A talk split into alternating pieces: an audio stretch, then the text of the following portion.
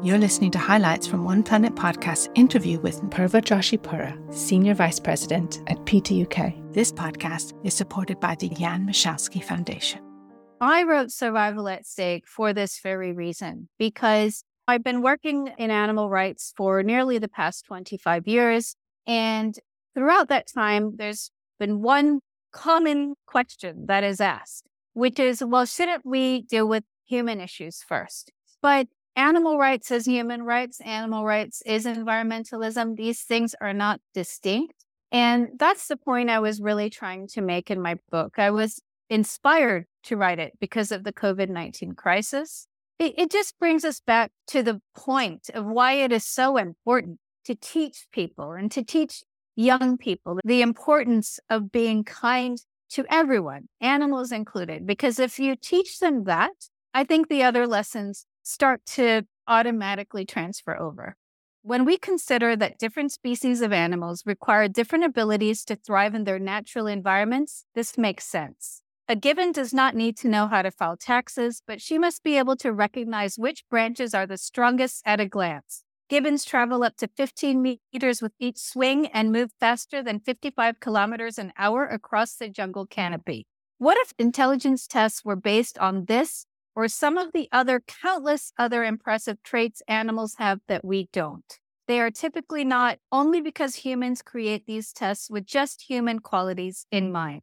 Dolphins and other toothed whales use echolocation for navigating the ocean and finding food. Elephants appear to communicate over miles through foot stomping. Tigers and many other species leave complex messages through olfactory markings. Pigeons use Earth's magnetic field to find their way over vast distances. The list goes on. Humans cannot naturally do any of these or many other things animals can do. We can only attempt to understand the full breadth of how animals make use of the information they gather through the unique ways they perceive the world. In Survival at Stake, I actually talk about how animals are our ancestors. You know, we all came from a fish like creature. All of us vertebrate species, eh, you know, came from this common ancestor. And so if we look at ourselves and, you know, our bone structure and compare it to other animals, we'll see a lot of similarities. And so it's no wonder then that we have a, a lot of very important similarities with animals. Yes, we may be different in a lot of ways, but we're the same as them in all of the ways that really matter. One of the things I describe is animal experimentation. However, what I focus on is the mere act of putting the monkey in a cage. Not even about the poisoning, not even about the surgeries and all of the other things that also happen to that animal, but just taking the monkey out of the forest, putting that monkey in a cage, and depriving that animal of their family and everything that is naturally important to them, just how much that act causes them to suffer. And I think it's not even always about the egregious cruelty, but every single thing that we do to animals for food, clothing, for experimentation, entertainment, from birth to death is a horror. And it's very important for us to always, when we're looking at animals, to think about would we like for that to happen to us? You know, people sometimes ask me, what do I consider good animal welfare? And it's really as simple as that.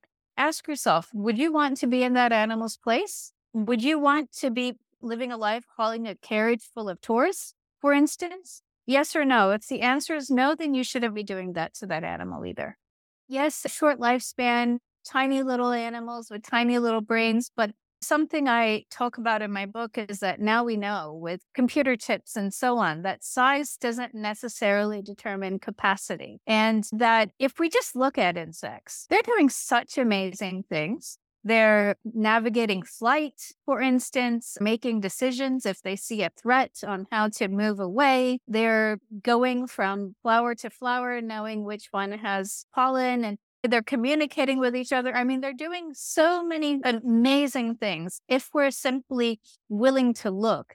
And they do such a service to humans. Pollination is one thing, but so many other things like aerating the soil or making sure that dead animals are not simply left to decay, cause disease, and all sorts of work is done by insects. And so I dedicate an entire chapter in my book to insects because they're inherently valuable, not just because of what they do for human beings or for the planet. And they're very fascinating, but also because of their contribution to making this planet and therefore us healthy.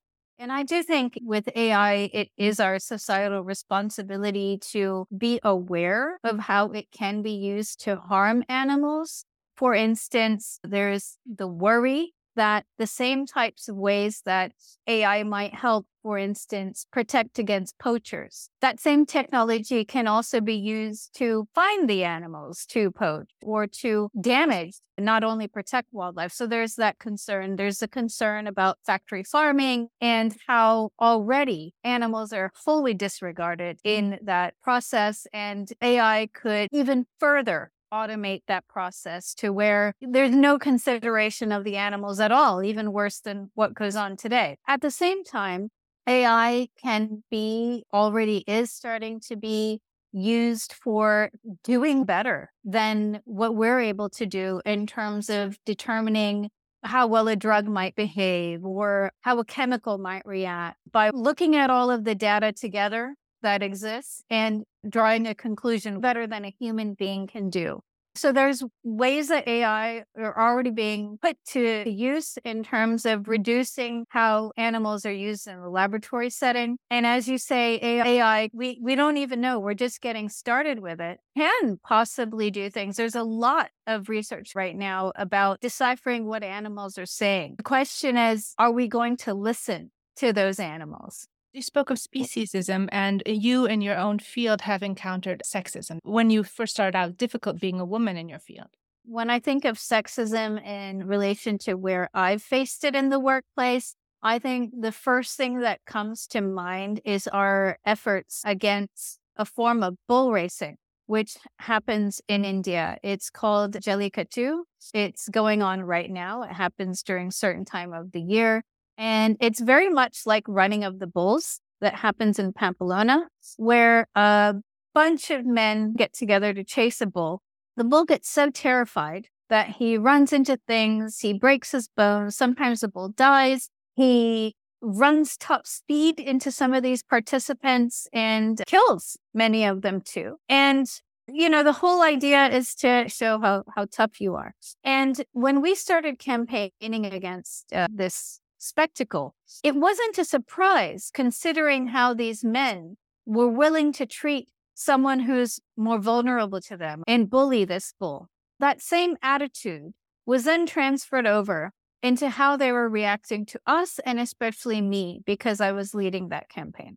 And so their comments were sexist, so incredibly disrespectful, and they tried the same bullying approach where we started receiving death threats at our office. It was exactly what they do to bulls, but just transferred over. I'm just thinking about who are some of those early teachers that might have set you on a path of embracing the natural world and the connection with animals. My grandmother was definitely one of them. She was the kind of person who taught us not to crush bugs that if we saw an insect in the house, she would gently put them outside. She loved animals, was very enthusiastic about them, and that passed on to my father. Uh, he would always watch nature documentaries and this kind of thing.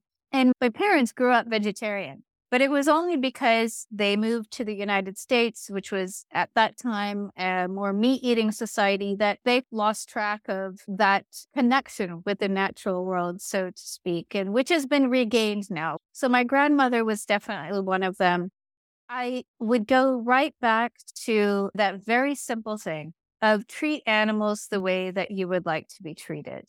And I know that humane education is becoming a more welcome subject or way of teaching in schools. And I definitely think we need more of that, where it's not you go to school and learn about maths and science and history and so on, but learn about those subjects within the realm of real life issues and real life problems, such as animal welfare or climate catastrophe. So I think we need to equip young people with the challenges of the world that they're entering into and the way that the world is set to be. We hope you've enjoyed this program and listening to the highlights of this podcast. If you'd like to get involved in One Planet podcast or learn more about environmental projects, click on the subscribe button. Thank you for listening.